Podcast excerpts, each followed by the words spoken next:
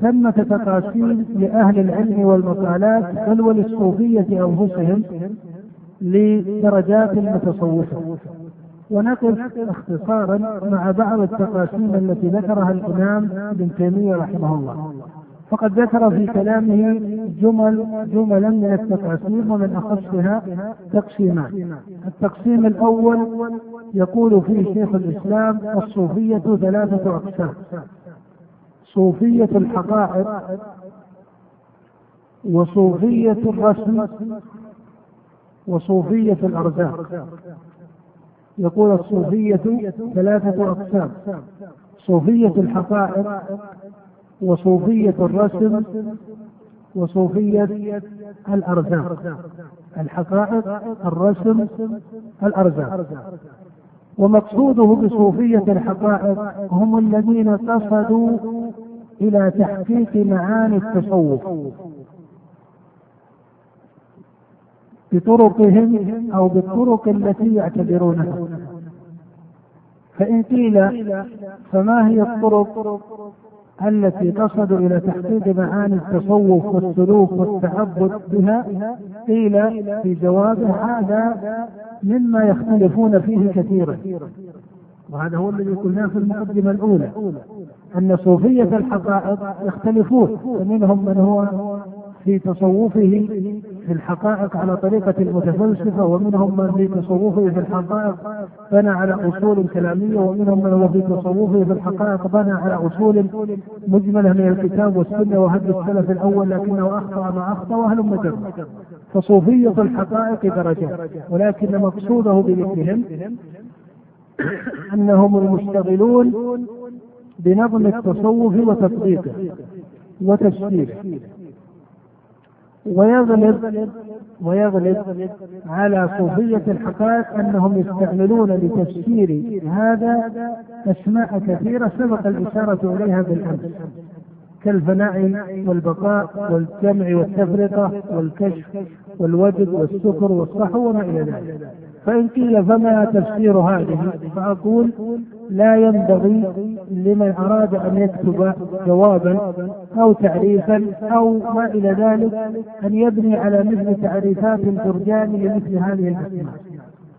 هذه الأسماء كل طبقة من الصوفية أو هذه المراميز كما يسميها الصوفية كابن سينا من المتفلسفة أو كأبي حامد الغزالي هذه المراميز كل طبقة من الصوفية أو كل مدرسة من الصوفية يفسرها بدرجة تختلف عن غيره ولذلك مثلا إذا استعمل أبو إسماعيل الأنصاري الهروي الحمد كلمة الجنة فإنه لا يصح أن تفسر بالتفسير الذي يفسره التلمساني ولذلك مما يقرب هذا المعنى لما صنف الهروي رحمه الله وهو الشيخ أبو إسماعيل الملقب عند الحنابلة بشيخ الإسلام أبي إسماعيل الأنصاري الهروي الحنبلي. وهو فقيه حنبلي ويأتي شيء من الكلام في منهجه. إنما المقصود لما صنف منازل السائرين.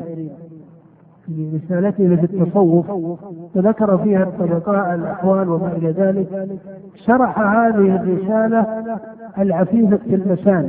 والعفيف التلمساني هو من متفلسفة الصوفية بل يقول ابن تيمية ليس فيهم من هو أجلد منه في هذا الباب ويجعل تمسكه بالفلسفة الصوفية أكثر من تمسك ابن عربي. لكن ابن عربي كان أشهر عند العام.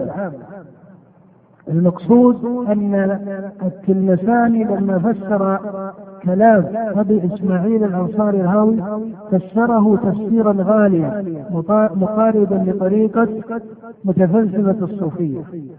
ولما جاء من ليس صوفيا في المفهوم للكلمة وهو ابن القيم رحمه الله تعلمون تعلمون أنه في مدارج السالكين وهو شرح لرسالة الهروي تباعد عن كثير من مقاصد الصوفية ليس المتفلسفة بل حتى من دون المتفلسفة. وحاول أن يقرب مقاصد الهروي بمراميزه وجمله وحروفه إلى المعنى المعروف عند أئمة السنة والجماعة المتقدمين.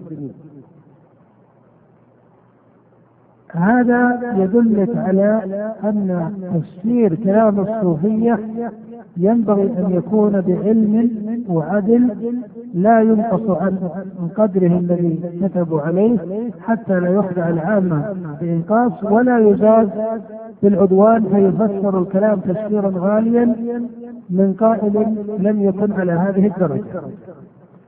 فإذا هذه صوفية الحقائق وهم المشتغلون بنظم التصوف وتفسيره ثم هم أحوال شتى أو درجات شتى. الدرج أو القسم الثاني قال صوفية الرسم. ومقصوده بصوفية الرسم يقول هم الذين اهتموا. مقصود الإمام ابن تيمية رحمه الله بهم من اهتم بشعار التصوف. من حيث اللباس والآداب الوضعية. والمقصود بالآداب الوضعية ليس بالضرورة أنها خارجة عن أصول الإسلام مطلقا وإنما المقصود أنها آداب يختص المتصوف بها ويختص كل صاحب درجة مريد له آداب معينة أمام العارف. فهذه ما يسمونها بالآداب الوضعية. في حركة الجلوس والحضور وما إلى ذلك. هذه الآداب الوضعية وطريقة اللباس وصنعة اللباس وما إلى ذلك. هؤلاء يسمون بصوفية الرسم. وفي الغالب أن هؤلاء ليسوا مرحلة تاريخية انتهت بل هذا قائم الآن بشكل كثير ليس بالضرورة أن الإمام تيمية أراد أن صوفية الرسم ليس عندهم من التصوف إلا اللباس والآداب الوضعية. لكن المقصود أنهم لم يدخلوا في عمق التصوف. بل يعنون بالذكر ويعنون بالصلاة ويعنون ببعض القربات ويعنون ببعض الانكفاء أو الانفكاك عن بعض الملذات وما إلى ذلك من الطرق التي يرسمها. الصوفية. ولكن الغالب عليهم أنهم يعنون بالرسم والآداب الوضعية أي اللباس والآداب التي يفترض عليها المتصوفة أو درجات المتصوفة. الدرجة أو القسم الثالث وهم من سماهم بصوفية الأرزاق. وهؤلاء أقل تأثرا بحقيقة التصوف ونظمه من الدرجة الثانية فضلا عن الدرجة أو من القسم الثاني فضلا عن القسم الأول. وصوفية الأرزاق هم الذين تسموا بالتصوف كسبا للأوقات. وانخرطوا في بعض حضور مجالس التصوف كسبا للأوقات. فإنكم تعلمون أن الوقف في الشريعة أحد أوجه البر والإحسان وله نظم معروف في الفقه لكن لما كان بعض المسلمين والصالحين والقاصدين للخير من أهل المال يوقفون وهذا جرى عليه عمل كثير في كثير من الأمصار يوقفون بعض الدور وبعض الأماكن وبعض الأرزاق على الصوفية أو يقولون على فقراء الصوفية أو ما إلى ذلك. ولقلة ذات اليد في كثير من بلاد الإسلام إذاك وما زال صار كثير من العامة يقصد إلى أن ينتسب ويدخل في هذا الاسم حتى يجرى عليه شيء من إيش؟ حتى يجرى عليه شيء من الوقت ويكون داخلا في الحكم شرعا. وقد ذكر ابن تيمية أن لصرف الوقت على هؤلاء ثلاثة شروط ليس هذا هو المقصود في ذكرها لأنها في الجانب الفقهي. لماذا نذكر هذا التقسيم عند شيخ الإسلام؟ لأنه مهم في تقويم أحوال التصوف وعليه فصوفية الحقائق وهم الخاصة في الغالب من المتصوفة أصحاب النظم والمعرفة ثم كثير من العامة أكثر ما يكونون عليه هم من صوفية الرسم وإن أصابوا شيئا من تصوف الحقائق. وكثير من العامة أيضا هم من صوفية الأرزاق وإن أصابوا شيئا من تصوف الرسم وتصوف الحقائق. فليس مقصود الإمام تيمية وليس المقصود من القول أيضا هنا أن نقول إن صوفية الرسم عندهم براءة مطلقة من تصوف الحقائق ولا أن صوفية الرزاق كذلك. إنما أن يفقه طالب العلم أنه قد ينتسب إلى التصوف من يكون الغالب عليه شعار التصوف لسبب عاشه في بيئته أو إلف عاشه في مجتمعه. فيكون عنده بعض الغلط وبعض السقط وربما انتسب لاسم من الأسماء التي عندهم بدع مغلظة لكنه ليس هو عليها ولا يعلمها ولا يفقهها ولا يصل إلى درجتها فمثل هؤلاء يقربون إلى السنة والجماعة لأنهم في جملة أحوالهم على السنة وإن انتسبوا إلى من انتسبوا إليه وهم يجهلون كثيرا من حاله أو يظنون في حاله كثيرا من الخير ولربما عليها ليست كذلك. فإذا في تقييم التصوف يراعى هذا التقسيم وهو من أهم التقاسيم التي ينبغي أن تطبق اليوم. إلى أنه ليس كل من حمل هذا الاسم يلزم أن يكون ضالا مضلا خارجا عن السنة إلى البدع المغلظة في الإسلام. قد يكون عنده وجه من الضلال أو وجه من الخطأ أو وجه من الابتداع لكن لا يلزم أنه قد استحكم بالبدعة فإنه قد أشرت إلى أن جمهور العامة من المسلمين براء من الاستحكام بالبدعة والإقامة عليها. بل إذا دعوا إلى أصول الهدى والحق فإنهم مقاربون لها وليس عندهم تمسك مطلق بما يخالف ذلك. هذا من حيث الأصل والإجمال هذا تقسيم. التقسيم الآخر وهو يتعلق بمفهوم التصوف ومعانيه. وقبل أن أذكر هذا التقسيم تجدون في كلام شيخ الإسلام ابن تيمية رحمه الله إذا ذكر اسم الصوفية. تارة يذكر الصوفية بالاسم العام فيقول الصوفية أو المتصوفة وتارة يذكر هذا في سياق إضافي. وإذا ذكره في سياق إضافي تجد أن الإضافة يتباعد قدرها. تجد أن الإضافة يتباعد قدرها. فمثلا عنده تعبير مقتصدة الصوفية. مقتصدة الصوفية عنده تعبير محقق الصوفية. عنده تعبير فضلاء الصوفية. إلى أمثال ذلك. وهذا نوع من التعابير إن صح التعبير أيضا. في كلام شيخ الإسلام أنه يقول محقق الصوفية فضلاء الصوفية أو فضلاء المتصوفة مقتصدة الصوفية. وأمثال هذه التعبيرات. وتلاحظ في هذه التعبيرات مقاربة أو مباعدة. ترون في هذه مقاربة أو مباعدة. مقاربة حينما يقول إنه مقتصدة محقق الصوفية فضلاء الصوفية بل ربما يستعمل ما هو أكثر من ذلك.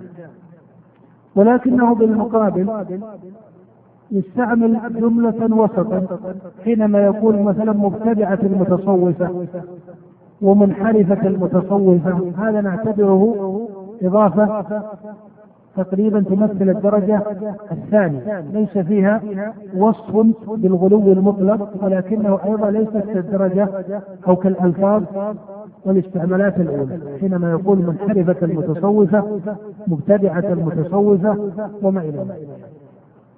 تجد أنه يستعمل إضافات أشد وهي الإضافات القوية في كلام شيخ الإسلام حينما يقول مثلا غلاة المتصوفة ظلال المتصوفة ربما يستعمل سياقا فيه لفظ الزندقة أحيانا في ضمن التركيب في سياقه آه، ربما يحكم على بعض المقالات بحكم تام في القوة أن يقول إن هذا القول مخالف لأصول دين المسلمين وهو من البدع المغلظة المخالفة لقول عامة المسلمين من الصوفية وغيرهم فيستعمل مثل هذه الكلمات في القوة لماذا هذا؟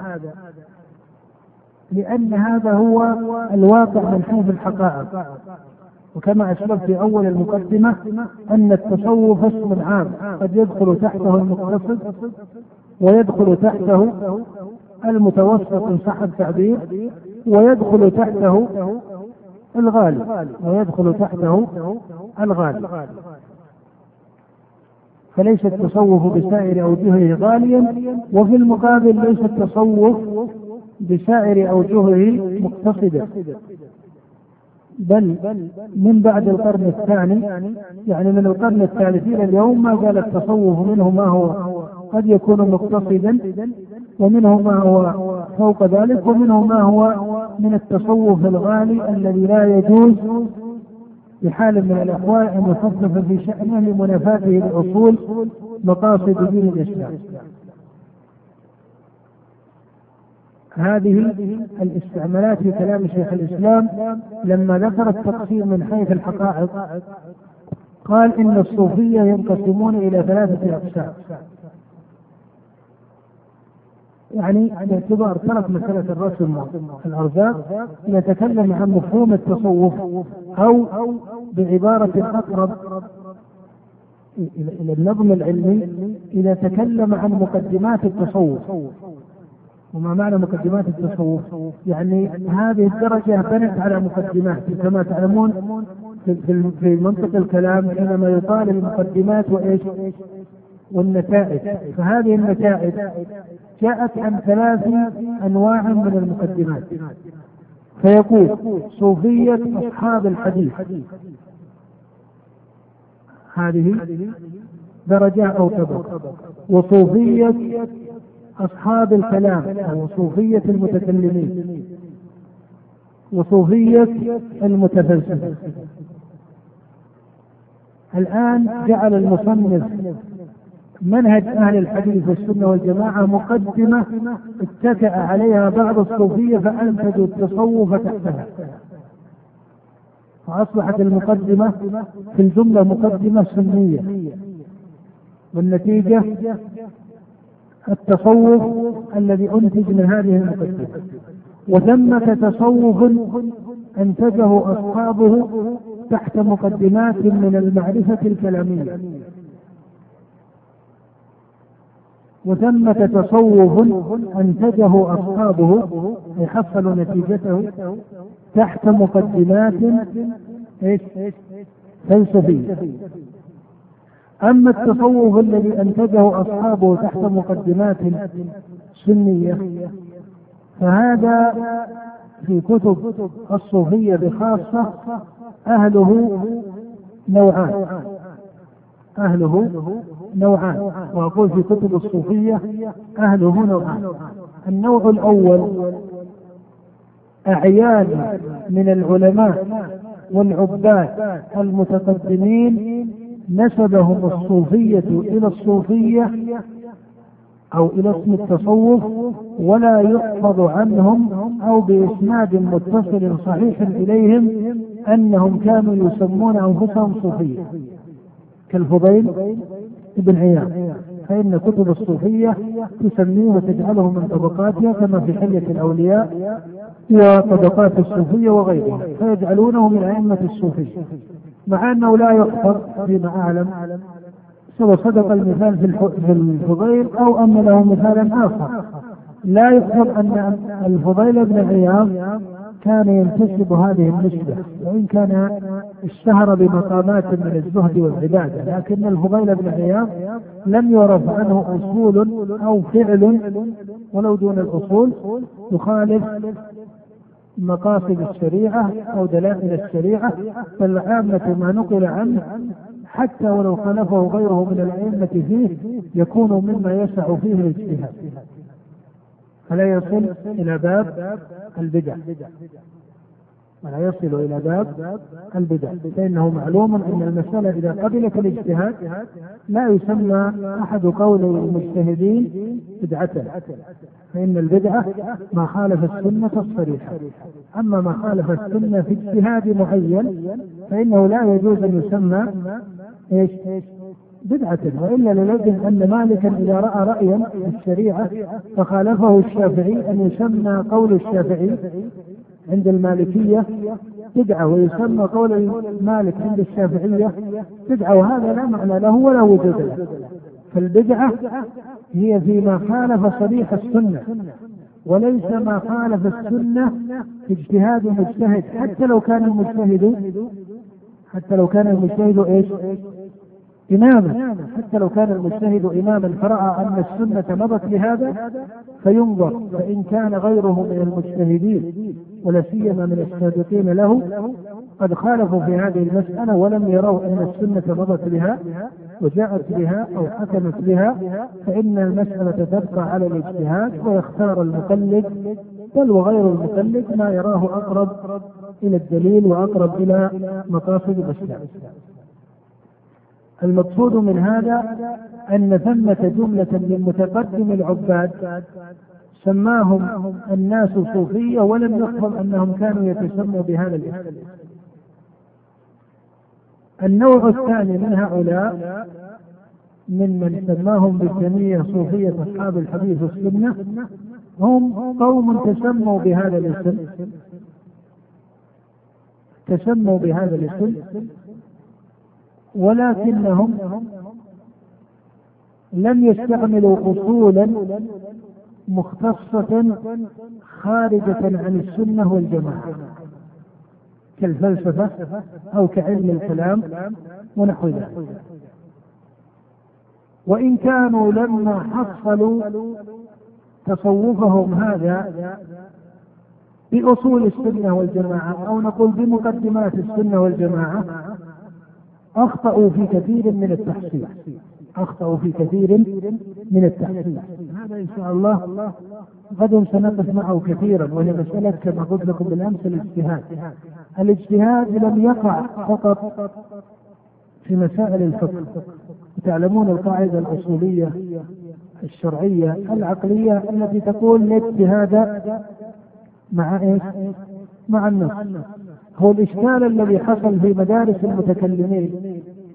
كالمعتزلة وغيرها في الصفات ونحو ذلك أنهم اجتهدوا مع وجود النص ولم ولذلك قلت الحكم هذا حكم شرعي وعقلي. لما اجتهدوا مع النص احتاجوا إلى أصل يستمدون منه الاجتهاد وهو علم الكلام.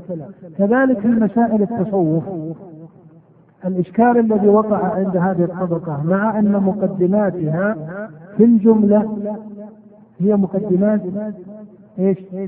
السنة والجماعة.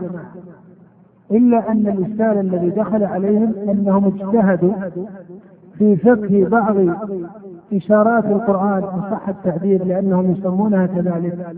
في بعض إشارات القرآن ففسروا بعض مقامات التعبد في القرآن أو في حديث النبي صلى الله عليه وسلم بأوجه يعلم عند المحققين من الأئمة أنها ليست هي السنة.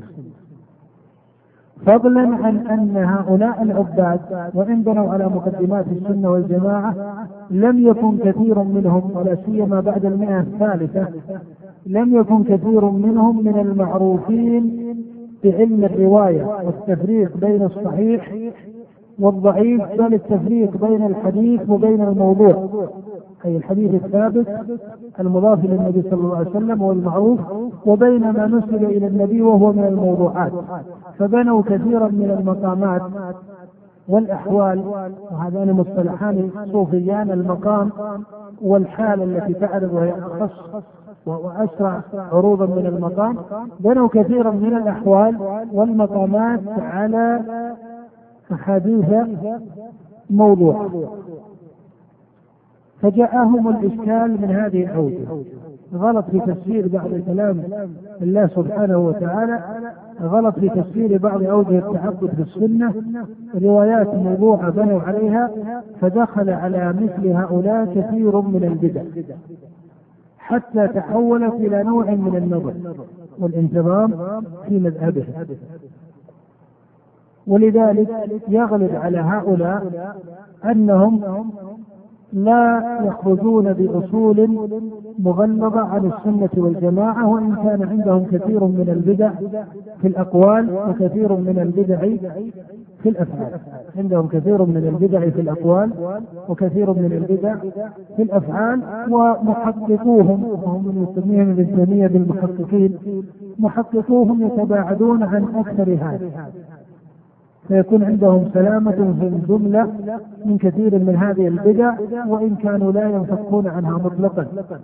وإن كانوا لا ينفكون عنها مطلقا. ثم تحصيل أحوال الأعيان هذا مما يضيق الإنسان عنه. ولا أقول مما يضيق المقام عنه بل مما يضيق الإنسان عنه لتعذر الوصول إلى تمامه في الجملة.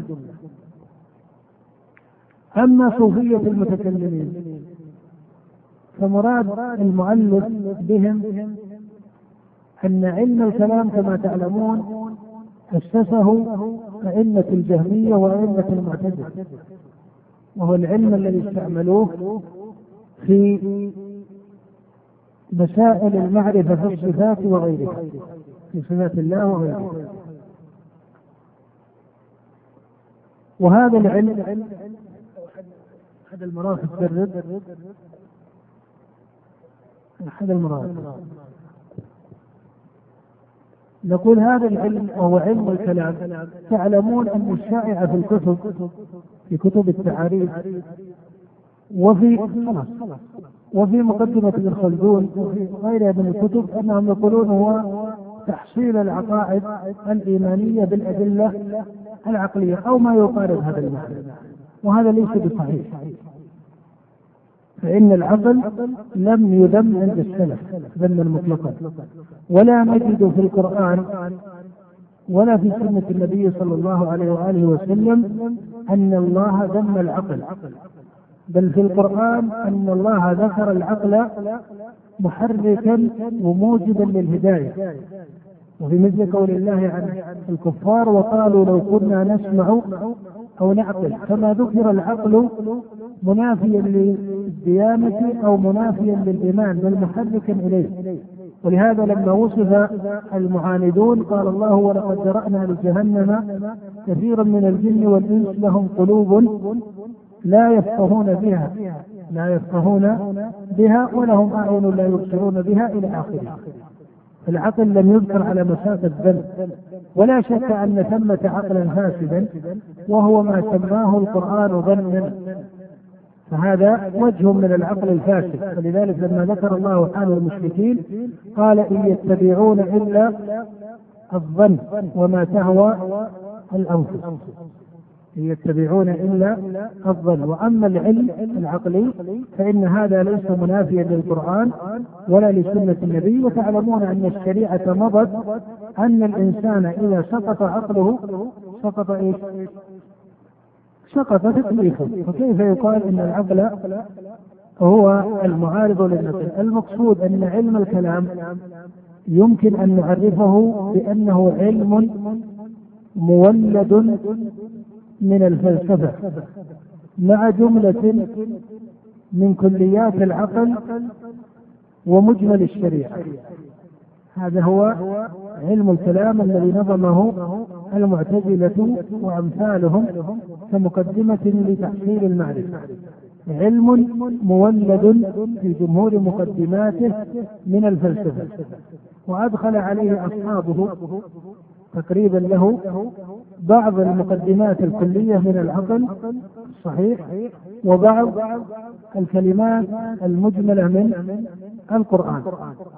ولكن المقدمات التفصيلية فيه ليست مقدمات قرآنية ولا مقدمات عقلية صحيحة بل هي مقدمات إيش؟ بل هي مقدمات فلسفية. وإنما قيل إنه علم مولد لأنه ليس فلسفة صريحة منقولة. الفلسفة المنقولة ما ظهرت إلا بظهور المتفلسفة الصرحاء كأبي نصر الفارابي والحسين بن سينا وقبل هؤلاء يعقوب بن إسحاق الكندي هؤلاء صرحوا باسم الفلسفة وانتسبوا للفلسفة انتسابا صريحا. المعتزلة وهم أوائل المتكلمين والجهمية كذلك. هؤلاء النظار الذين ابتدعوا علم الكلام في الإسلام كمقدمة للديانة وتحصيل معرفة الله وصفاته وافعاله هؤلاء كانوا مائلين عن التصوف لأن هؤلاء يبنون أمورهم على إيش؟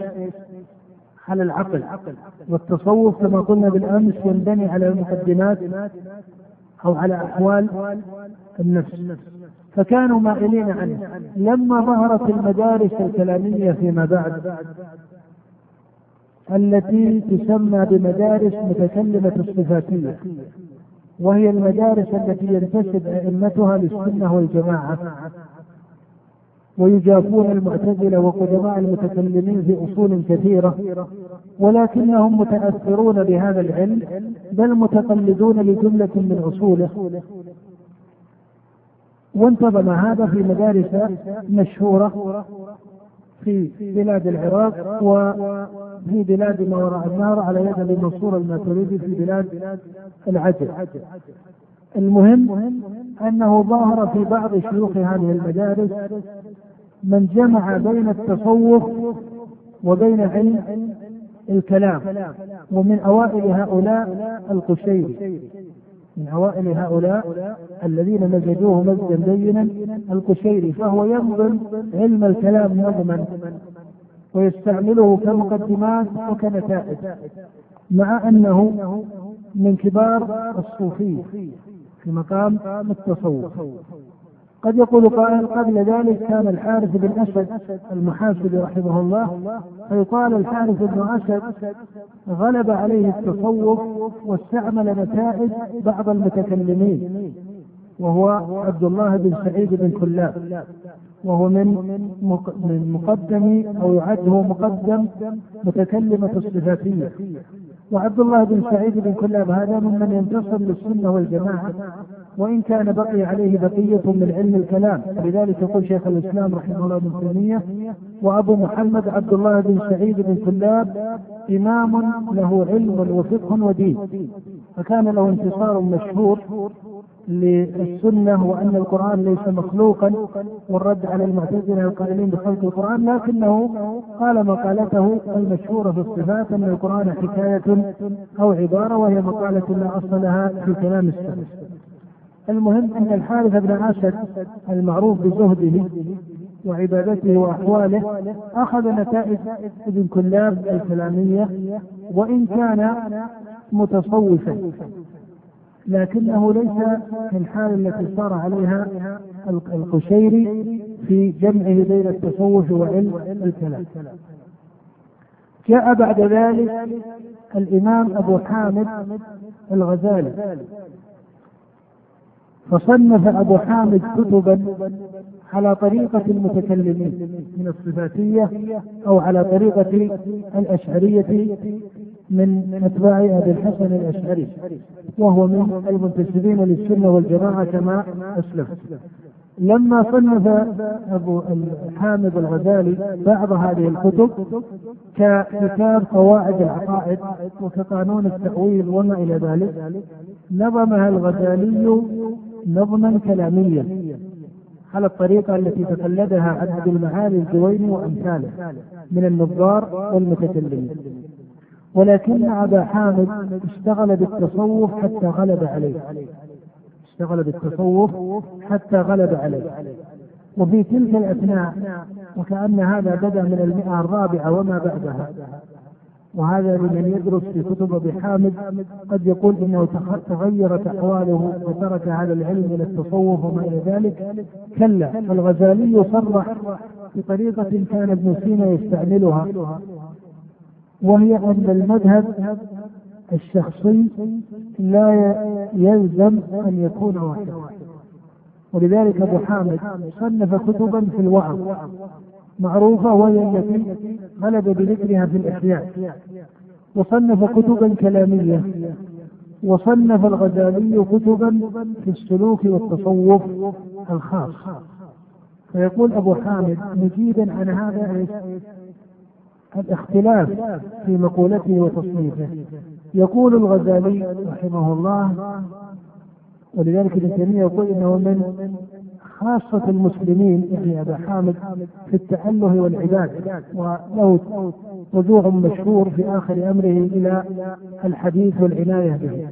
يقول الغزالي أن المذهب ثلاثة المذهب الذي يسميه الغزالي الجدل يعني مذهب المجادلة يقول هذا لدفع صول الصائلين على الإسلام.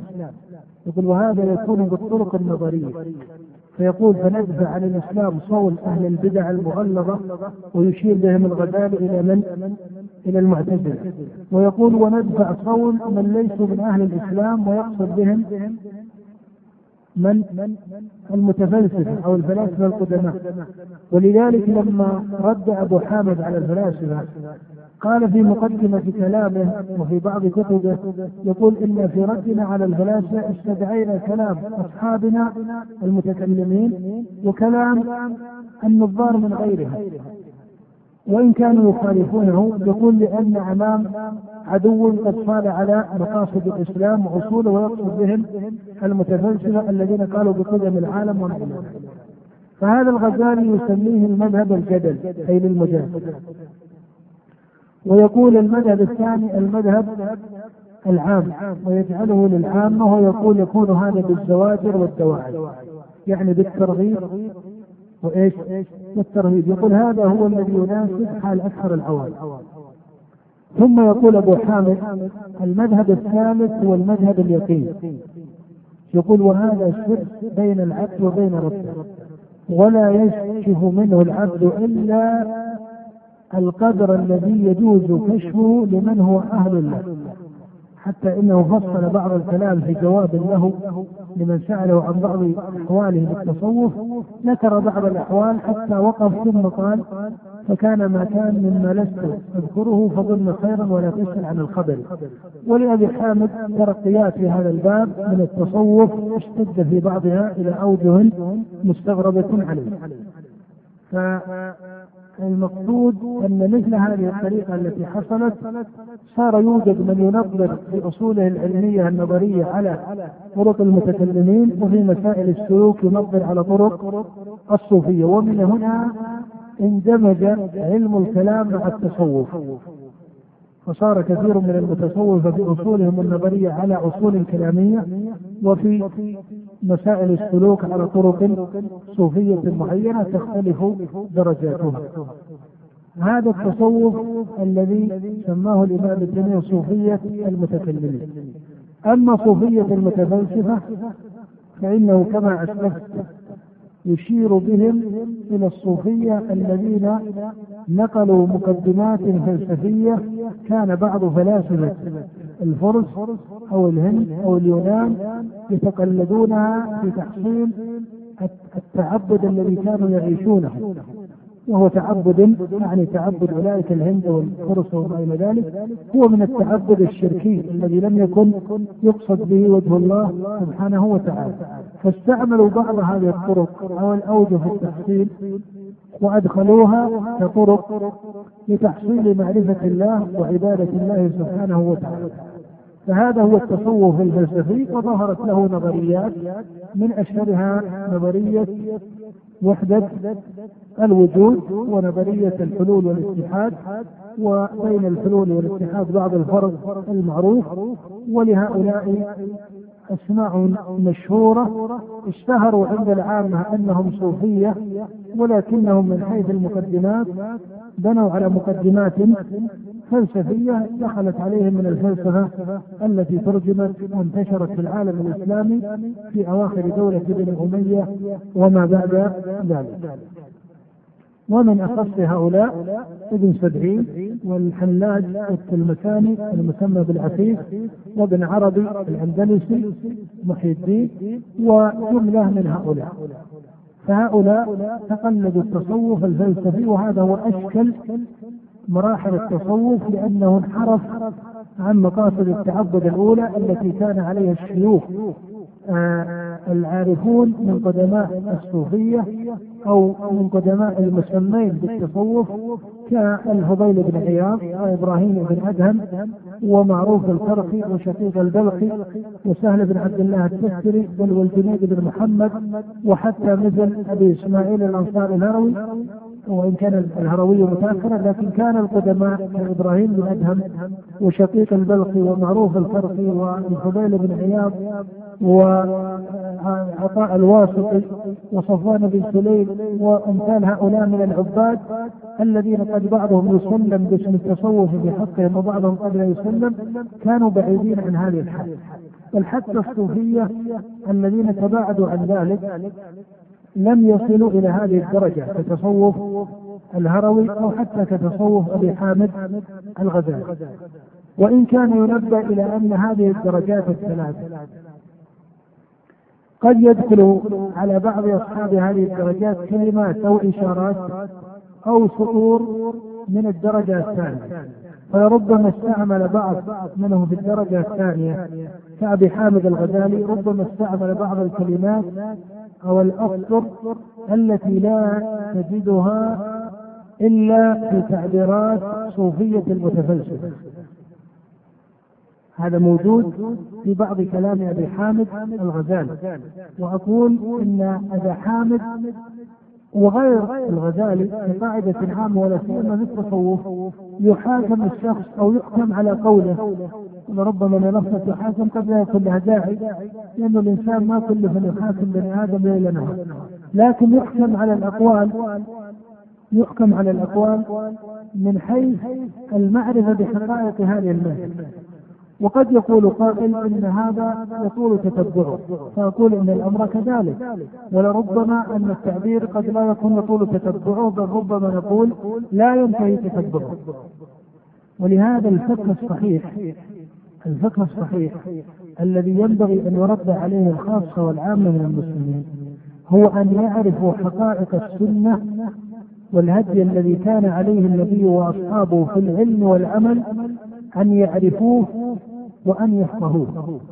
فمن عرف السنة أي الهدي الذي بعث به الرسول عليه الصلاة والسلام فمن عرف الهدي وسبيل السنة والجماعة من عرفه علما وفقهه فإن هذا يستطيع أن يميز ما يخالفه من جهة بل ويستطيع أن يبين درجة هذه المخالفة من جهة أخرى. هما أمران يحصل عنهما أمران. أن يعرف أصول السنة والجماعة في العلم والعمل. ولكن المعرفة اللفظية الجملية لا تكفي وحده. بل لا بد أن يعرف ذلك وأن وأن يفقه ذلك. وإلا كما قلت لكم لو أردنا أن نأتي على جمل الاعتقاد ما قول وعمل مثل الصفات نقول هذه الجمل بعمومها لا بد منها. لكن صاحب العلم والدعوة أو بعبارة أقرب إلى المقصود من يتكلم في الكلمات المخالفة أو المذاهب المخالفة أو يريد أن يصحح لأصحابها ما يكفي في حقه العلم المجمل. الذي قد يكفي للعامة بل لابد أن يفقه هذه الجمل من السنة فيكون عالما فقيها في هدي النبي صلى الله عليه وسلم وفي أصول السنة التي أجمع عليها السلف. فإذا ما كان فقيها عالما استطاع بعلمه الجمل وبفقهه لها أن يعرف ما يخالف ذلك ولا يكفي هذا بل ويعرف إيش؟ وهذا هو الأهم أن يعرف درجة المخالف. لأن بعض البدع وإن سميت بدعة كما يقول الإمام ابن رحمه الله لا تكون موجبة للخروج عن السنة والجماعة. كالإرجاء مثلا. فإنكم تعلمون القول الذي يسمى بقول مرجئة الفقهاء وهو القول الذي تقلده حماد بن أبي سليمان ثم أبو حنيفة وجملة من أهل العلم. فهذا القول يقول الإمام ابن تيميه هو من بدع الأقوال. يقول هو من بدع الأقوال وليس من بدع العقائد التي يضلل فيها المخالف. ومعنى يضلل المخالف أن يخرج عن السنة ويقال هذا من أهل البدع والضلال. مع أن حماد بن أبي سليمان يقول إن العمل لا يسمى إيمانا. لا يسمى إيمانا. وتعلمون أن من بدع الإرجاء بدع الجهمية الغالية في الإرجاء وهي بدعة. قد نص الإمام أحمد وابن مهدي ووكيع بن الجراح أن هذا القول كفر مع أن هذا يسمى إرجاء وهذا يسمى إرجاء وبينها أقوال وسط دون هذا وفوق هذا. فإذا الذي أوصي به الإخوة أن لا يعرفوا ولا سيما وهم دعاة وطلبة علم أن لا يعرفوا أصول السنة والجماعة علما مجملا أو ككلمات مجملة بل لا بد من فقه ذلك والعناية بمقام الفقه وهو مقام مع الأسف اليوم قليل ومن ومن الأدلة على قلته ولا سيما في هذا العصر أنه يوجد كثير من تصادم ان صح التعبير. من تصادم أهل السنة بعضهم مع بعض. أو بعبارة ربما هي الأشياء عند البعض أكثر شيوعا. من تصادم السلفيين بعضهم مع بعض. ليس في قضايا بل في قضايا فقط مثل مسألة الإيمان ومسائل من هذا القبيل. وأحيانا خلط ما يقبل الاجتهاد مع ما لا يقبل الاجتهاد وما هو ضابط مذهب السلف وما هو الذي ليس من ضابط مذهب السلف ومتى حتى ربما بدع بعضهم بعضا وضلل بعضهم بعضا وكما قلت بالأمس ربما انتقلت الأمور إلى نوع من الإغلاق الأخلاقي فهذا يرمي هذا بأنه متأثر بأصول كذا وهذا يقول أنه متأثر بأصول المرجئة وما إلى ذلك. هذا ترى سببه قلة الفقه. قلة الفقه ومع قلة الفقه أحيانا ولا ولا يتهم أحد بعينه لكن كلنا أصحاب تفصيل قلة أحيانا الدين والورع عند بعض الناس. قلة الدين والورع عند بعض الناس وإلا فإن من صدق الله دينا واجتهد في طلب الحق يهدى ويسدس إليه. لأن الله يقول والذين جاهدوا أي بذلوا الجهد جاهدوا فينا أي مخلصين لله لنهدينهم. نعم. فإذا هذه الدرجات الثلاث. هذه الدرجات الثلاث وعليه كنتيجة لهذا يقال إن التصوف تأثر إما بأصول كمقدمات من السنة والجماعة من دلائل القرآن من هدي النبي فأخطأ من أخطأ من الصوفية في تفسيرها. أو غلوا ببعض مقاماته عليه الصلاة والسلام التي ظهر فيها زهده وانفكاكه عن الدنيا حتى جعلوها أحوالا هامة أو عطلوا بعض مقاصد أو عطلوا بعض مقامات سنته أو هديه ببعض. فإنكم تعلمون أنه عليه الصلاة والسلام لم يكن يتكلف في مطعمه ومشربه ومأكله فلربما تقلل من الحال وهذه أحوال معروفة له عليه الصلاة والسلام ولربما صادف شيئا من سعة الحال فأصابها وكذلك في لباسه عليه الصلاة والسلام وفي كثير من شأنه. فلربما أخذ البعض منهم وجها وترك وجها آخر إضافة إلى معنى أشار إليه بعض أهل العلم بالرد وكأن المناسب أن لا يصل الأمر إلى ذلك أنكم تقرؤون في التراجم كما في تاريخ بغداد أو في كتب الذهبي ولا سيما المطولة لقصد التراجم كالسير ونحوها تقرؤون حتى في في أحوال بعض الأئمة الذين لم يضافوا إلى التصوف كالإمام أحمد مثلا أو كالإمام مالك الإمام مالك ربما عرف التجمل في الحال والسعة في الحال لكن كالإمام أحمد أو كالشافعي في بعض أئمة بغداد وما إلى ذلك من المحدثين نقل عنهم أحوال مثل أنه بقي على لباس معين كذا من السنين أو أنه ترفع عن كذا أو أنه فمثل هذه الأحوال هي ليست أو تباعد عن لبس بعض أنواع الملابس.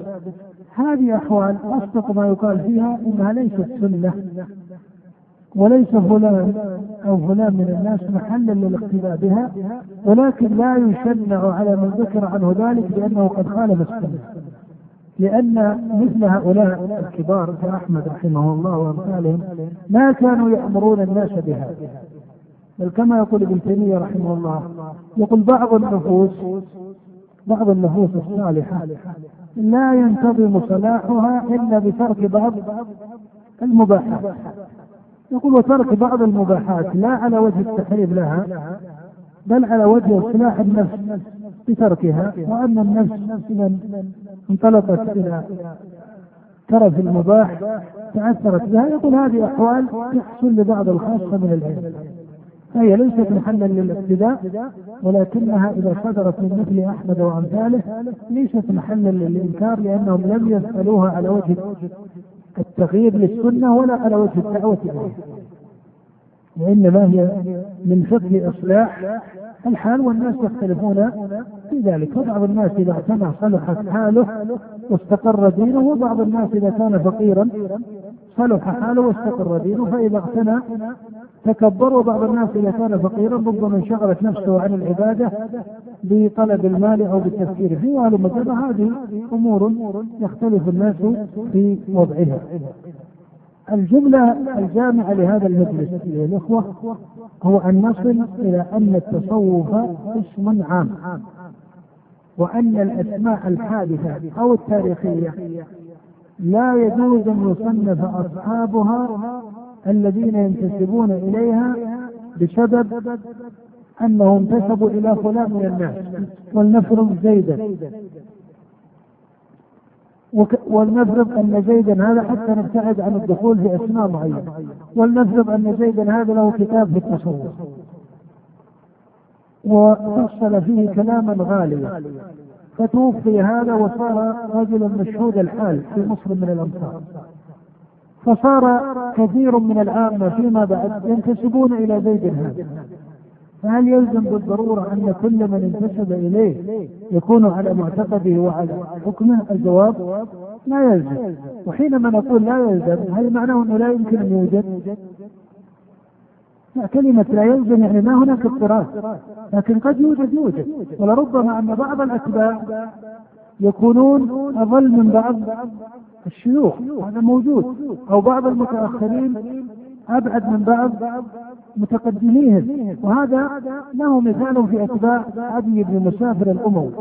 فإنه كما يشير المصنف في كلامه أن عدي بن مسافر في الجملة على السنة.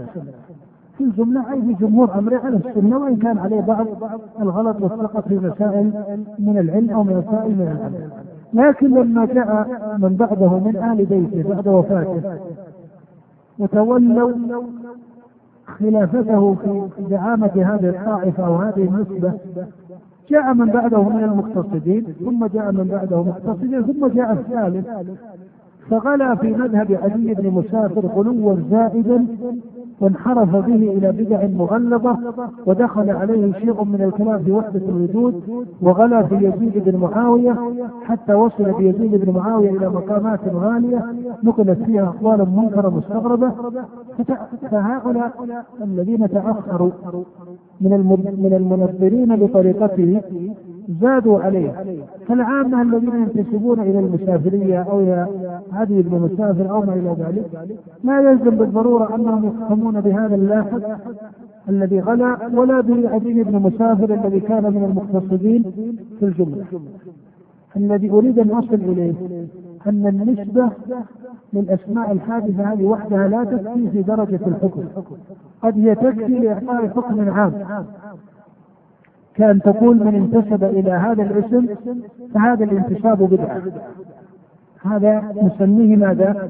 حكما عاما لكن أن نصل إلى حكم مفصل أو تطابق الحكم على الغالي مع غير الغالي هذا ليس وجها من العدل الذي جاءت به الشريعة. هذا ليس وجها من العدل الذي جاءت به الشريعة وأنتم تعلمون أن الباطنية في التاريخ انتسب إليهم كثير من العامة. انتسب إليهم كثير من العامة ويعرف أن العامة عند الباطنية حتى في نظام الباطنية وفي طريقة الباطنية نفسها الأصل أن العوام يكشف لهم الباطن أو لا يكشف. ما يكشف لهم الباطن. وإذا كشف شيء من الباطن فيكشف قدر بما يسمونه بما تحتمله النفوس. ولا يكشف لهم سائر ما في الباطن؟ فهؤلاء يكون انتسابهم مذموما لكن الذي نقصد إلى قصره أنهم لا يصلون إلى درجة أئمة القائلين بهذا الغلو من البدع. وعليه فالتصوف كاسم اسم شاع في القرن الثاني وما بعده وانتسب إليه قوم صالحون. مقتصدون هم في الجملة على السنة والجماعة.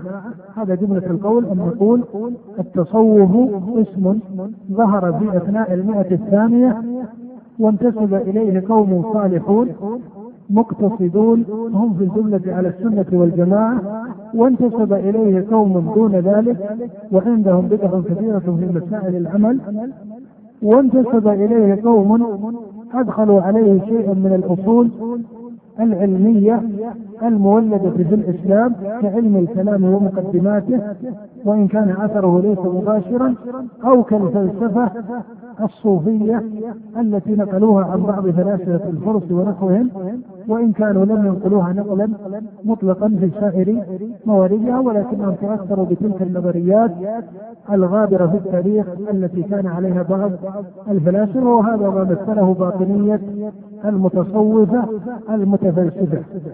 وإن كان لفظ الباطنية ليس مطابقا بالضرورة للفظ المتفلسفة. فإن الباطنية انتسب إليها من الصوفية من ليس فلسفيا. الباطنية انتسب إليها من الصوفية من ليس فلسفيا. فالتفلسف أو المتفلسفة من الصوفية هم أضيق الدرجات وهم أشكل الدرجات؟ وكتوجيه عام فإن الإسلام معرفة وعبادة جاء على الفطرة وعلى أصول العقل وجاءت محكماته ولا ترى أن محكمات الإسلام في العلم والمعرفة أو في العمل والتعبد كانت مسألة تستدعي محاولة وتطويلا في الاجتهاد. ألستم ترون أن الناس عن الصحابة زمن النبوة وزمن الاستجابة الأولى. كان الإسلام أصوله ومعانيه ولا سيما المعاني المحكمة أعني أصول العلم وأصول الإيمان وأصول العمل المتمثلة في الإيمان بالله وملائكته إلى آخره والصلوات الخمس والجمعة ورمضان والحج وأصول الأخلاق وأصول المعاملات.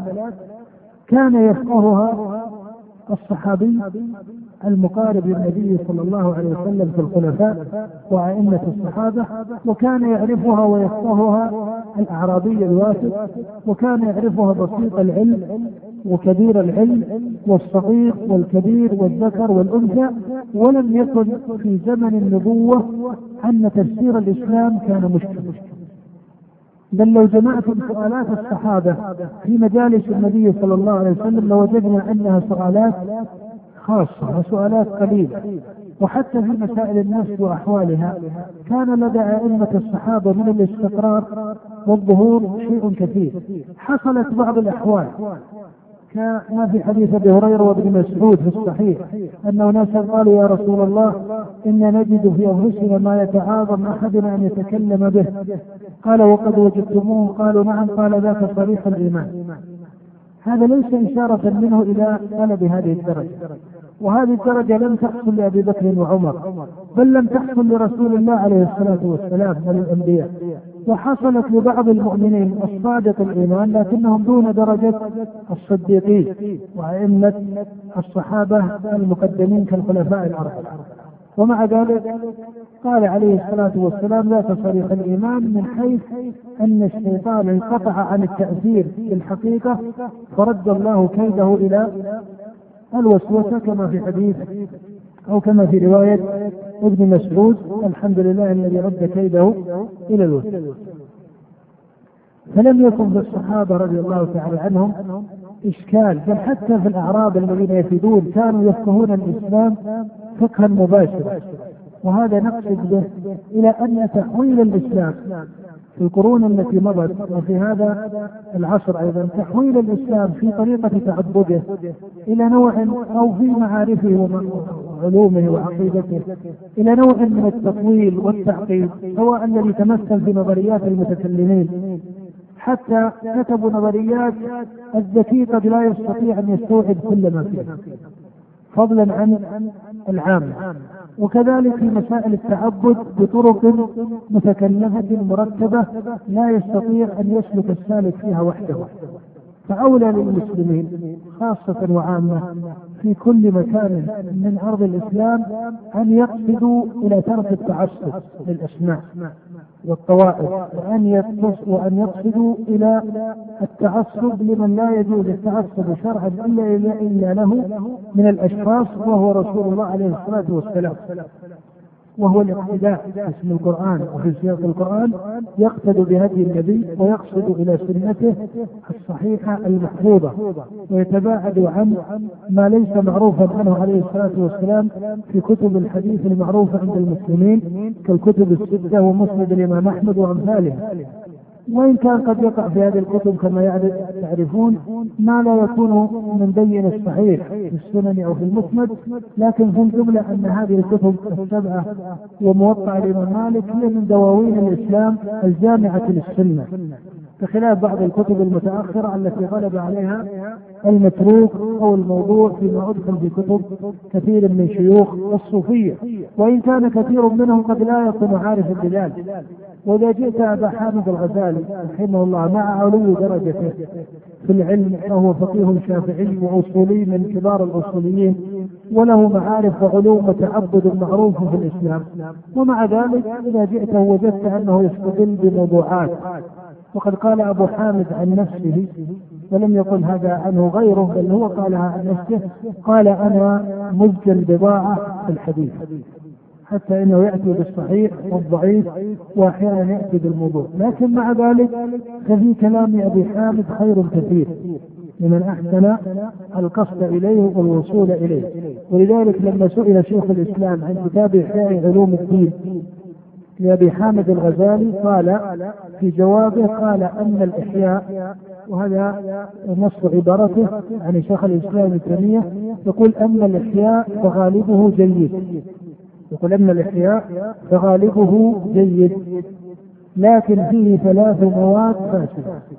فيه مادة من ترهات الصوفية ومادة ترهات التي أحيانا شبه أساطير. ويعرف أن النبي وأبا بكر وعمر ما كانوا يقصدون إلى مثل هذه الحركات وهذه المظاهر التي ليس لها تاريخ متين في الإسلام. يقول فيه مادة من ترهات الصوفية. ومادة من الأحاديث الموضوعة ومادة فلسفية وهي من تأثر أبي حامد بالفلسفة الذي كان إماما في الرد عليه. هذا جملة التعليق على ما يتعلق بطبقات الصوفية ونتيجة هذا التعليق أو مقصود هذا التعليق أن الداعي إلى السنة والجماعة يجب أن يكون داعيا بعلم وعدل. وأن من انتسب لهذا الاسم عن التصوف يجب عليه أن يكون قاصدا من اتباع الكتاب والسنة وهدي السلف الأول من الشيوخ والعباد الصالحين الذين كانوا على مقصد بين وعناية بينة باتباع ما هو معروف من هدي النبي وهدي أصحابه رضي الله تعالى عنهم. وذكرت لذلك أمثلة من الشيوخ المتقدمين المسمين بالتصوف كإبراهيم بن أدهم وسهل بن عبد الله التستري والجنيد بن محمد وإن كان العاقل الحكيم العاقل الحكيم إنما نقول هذا الكلام لأن التعصب والالف استهلك نفوس كثير من العامة.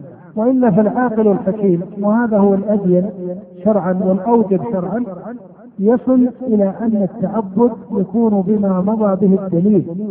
من كلام الله وكلام رسوله صلى الله عليه وسلم ولا يلزم أن يكون من مشكاة فلان أو فلان من الناس. فإن التعصب للأعيان حتى لو كانوا صالحين وحتى لو كانوا أبرارا التعصب للأعيان لا يصح. إنما الذي يتعصب له هو الحق الذي بعث الله به رسوله وما أجمع عليه الصحابة رضي الله تعالى عنهم. ولذلك كان فقه المتقدمين من الأئمة رحمهم الله أنهم إذا أجمع الصحابة أخذوا بإجماعهم وإذا اختلف الصحابة إما أنهم يتخيرون في اختلافهم وإما وإما أنهم يقيسون المسألة ويقيسون أحد قول الصحابة بما هو الأشبه من النصوص أو الأشبه بأصول الشريعة. فليس المقصود أن يصحح الانتساب مطلقا ولكن الاقتصاد في التصحيح أيضا مطلوب من حيث الحكمة والعدل. وإلا فإن من انتسب لأشرف الأسماء وهو الإيمان والإسلام الذي وصف الله به الأنبياء فلا نعلم نسبة في شرع الله بل وليس في الكتاب المنزل اسم أشرف من هذين الاسمين. وما رادفهما أو جرى على المرادفة معهما مما ذكره الله أو سمى به الله أولياء. فإن الله سمى إبراهيم مسلما ولما ذكر الله درجات المؤمنين قال أولئك فأولئك مع الذين أنعم الله عليهم من النبيين والصديقين. هذا عن الصديق من الأسماء الشرعية والشهداء والصالحين. هذه الأسماء الشرعية التي ينبغي للمسلمين أن يقولوا بها. اسم الإيمان والإسلام والصديق والشهيد والصالح والولي وما إلى ذلك. أما الأسماء المبتدعة والمصطلحات المبتدعة في الإسلام فهذه لا تزيد المسلمين خيرا ولا قربا إلى السنة ولا إلى هدي أصحاب الرسالة عليهم الصلاة والسلام وإمامهم الخاتم محمد صلى الله عليه وسلم.